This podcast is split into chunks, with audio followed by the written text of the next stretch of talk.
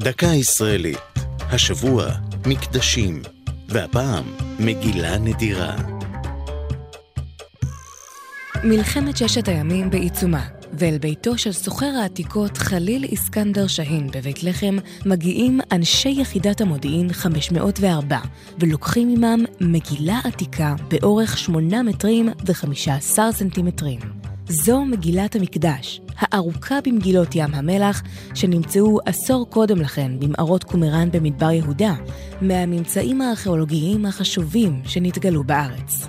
הטקסטים, שרובם בעברית, מהקדומים שנתגלו, נכתבו בין המאה השלישית לפני הספירה למאה הראשונה לספירה, והצליחו להשתמר בשל האקלים הצחיח באזור ים המלח. זהות מחבר המגילה אינה ידועה.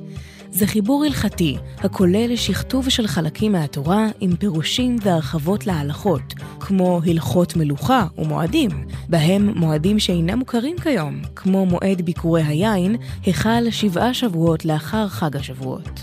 שם המגילה נובע מהוראות הבנייה של בית המקדש וטקסי הקרבת קורבנות הכלולים בה. והסוחר שהין, לאחר משא ומתן, פיצתה אותו המדינה בסכום של כ-115 אלף דולר תמורת המגילה.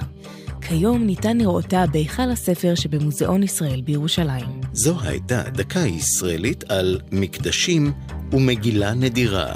כתבה אביב פוגל, ייעוץ הדוקטור אדולפו רויטמן, עורך ליאור פרידמן.